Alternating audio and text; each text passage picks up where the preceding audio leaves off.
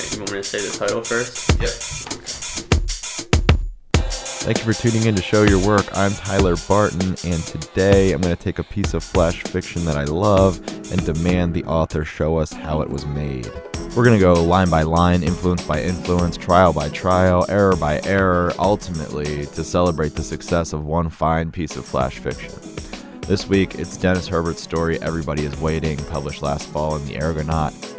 Little story is all voice, pace, and momentum. On the surface, it's the perfect story for conspiracy theorists and fans of Jurassic Park, but Dennis helps us to see how it's also sort of an ars poetica.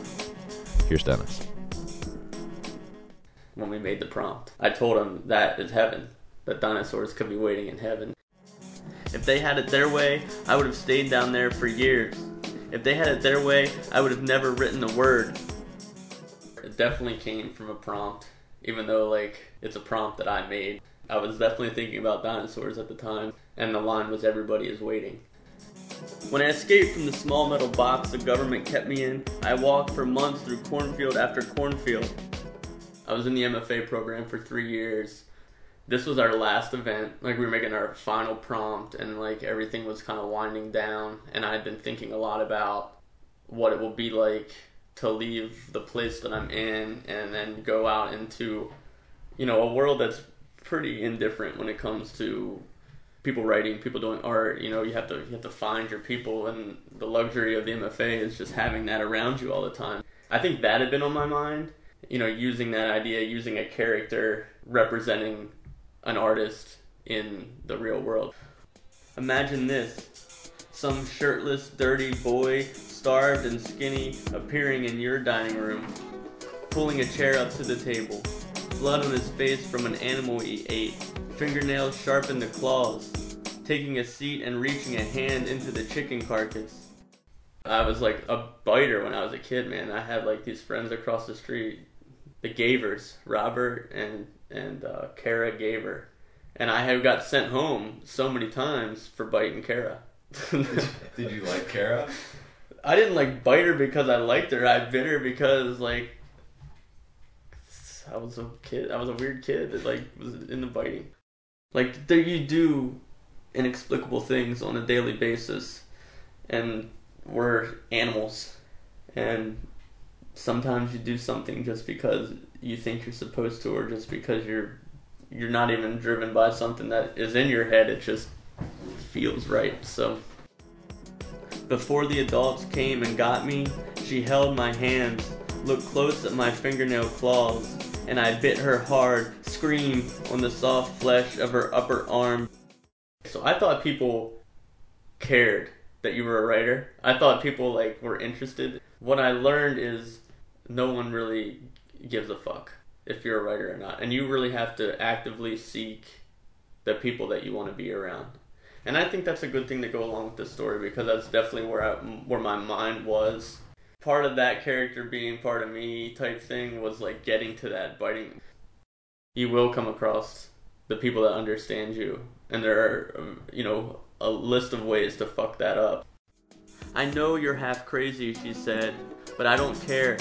And we stood up together at the base of the miniature lava river volcano. And you gotta know that people around you are probably genuinely trying to get you to a better place.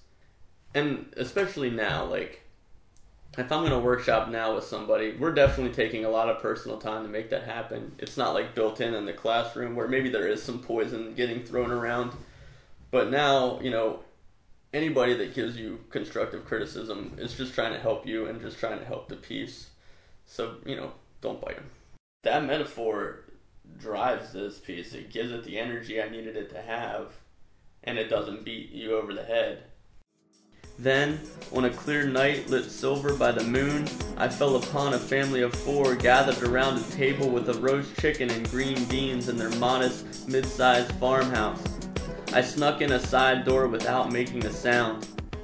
Usually, when I'm writing, and especially when I'm writing Flash, I'm going sentence by sentence. And all along, I knew that I was going to read this piece out loud, which I think makes you aware of certain things. So, like, cadence is always really important. You know, matching the rhythms of sentences up, you know, not having five long sentences in a row, like mixing of short and long is a big thing, and then of course how things sound. But the other younger daughter who had stayed in her seat said, Everybody is waiting, and took me by the hand and led me down a soft, carpeted hallway toward a white door marked J in pink. Welcome, she said, to Jurassic Park.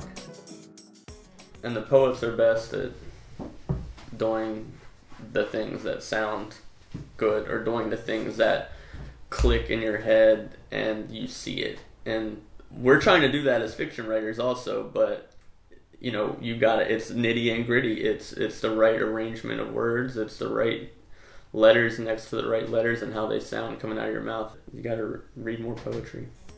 Red lights flashed through her window onto her ceiling, turning the fluffy painted clouds to fiery ashes. And um, that so yeah, you asked me earlier if I did something I never did before. Having this like parenthetical sound effect in right in the middle of the sentence like made me think I was doing something cool. And I, I like it. The mother pointed at my bright red wristband. He's from Not Allowed to Say. So yeah, not allowed to say in brackets. I stole that from George Saunders, so he does that. Say she descended, and all heads turned. Where was special one? And when the first time I saw him do it, I was just like, this badass. I also borrowed this from the Great Outdoors movie. Dan Aykroyd tells a story. They just hear a really scary story about a bear that's around where they're living. And his two twins are afraid of that story and they're like up in their beds and he goes up to make them feel better. And he tells them, I know how you're feeling. You know, when I was a kid, my uncle told me this story Our about mental went into the woods and was attacked by a band of escaped army the psychiatric patients who'd been subjected to violent, hellish, torturous behavior modification experiments. Seems they escaped from the metal boxes the army kept them in, found this family in the woods, fell upon them, slaughtered them, and ate. That I mean, very much borrowed from that. Very much, just like the stuff that kind of seeps out in your writing. It fascinates me. I picked up one of the flying ones and soared over the bed sheets in the volcanic land. She said, "Meteor," and slammed a soccer ball into the canyon with all the ferns and the brontosaurus eggs.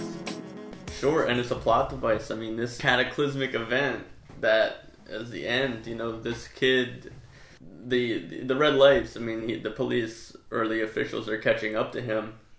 So this beautiful moment is coming to an end, and when she slams meteor and the dinosaurs go extinct, um, that's the same for his his time in a, in a fantasy land.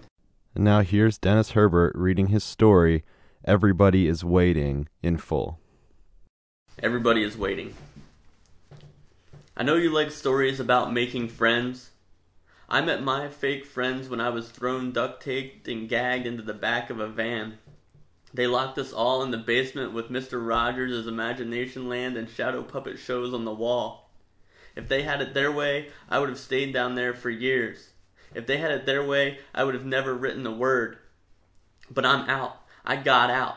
And now I'm the crazy one because I tell people oxygen is universal energy. Because I say, you never know, you never know, you never know.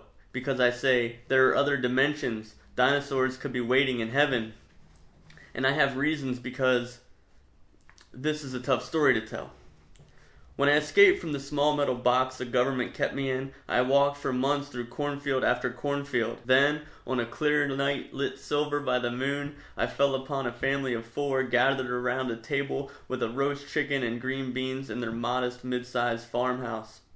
I snuck in the side door without making a sound. My bare feet nearly silent, only small creaks atop the wooden floor. Imagine this some shirtless, dirty boy, starved and skinny, appearing in your dining room, pulling a chair up to the table, blood on his face from an animal he ate, fingernails sharpened to claws, taking a seat and reaching a hand into the chicken carcass. A daughter screamed, the mother screamed, the mother pointed at my bright red wristband. He's from, not allowed to say. The father said, What in the hell? The three of them jumped and ran out the door. Call the police, she said. I am, I am, he said.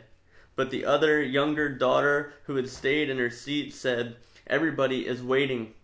and took me by the hand and led me down a soft carpeted hallway toward a white door marked J in pink.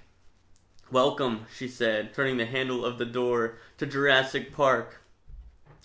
The most beautiful memory I have a room with walls painted like lush jungle and a bright yellow stegosaurus in the plastic jaws of a purple T Rex. I picked up one of the flying ones and soared over the bed sheets in the volcanic land. This is the greatest day of my life, I said to the girl, swooping with spread wings. She said, Meteor, and slammed a soccer ball into the canyon with all the ferns and the brontosaurus eggs. Now the sun is blotted out. They need oxygen. Oxygen is universal energy. They're all dead.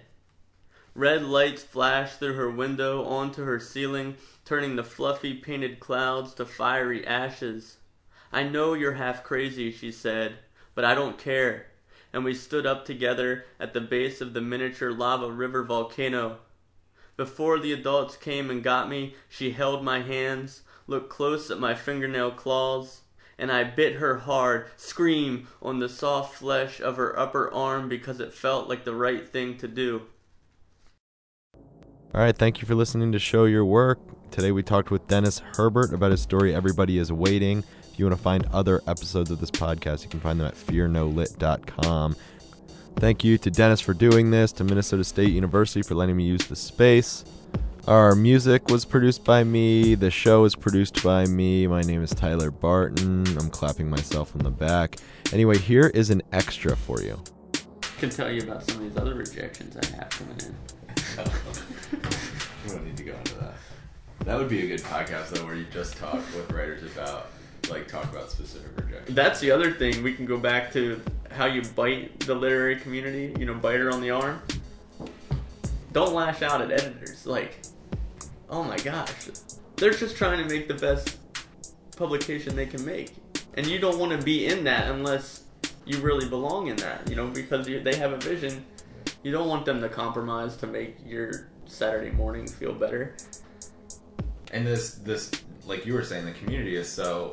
There's not the community is not that large, so if you're gonna like take broad strokes like that, it's gonna go around really. Well, and we're all You're connected now. really yeah, quickly. we're all. Like, I constantly see that on Twitter of like editors reaching out to their friends who are also editors, talking about listen to what this person did to me, yeah. and people don't get it. I mean,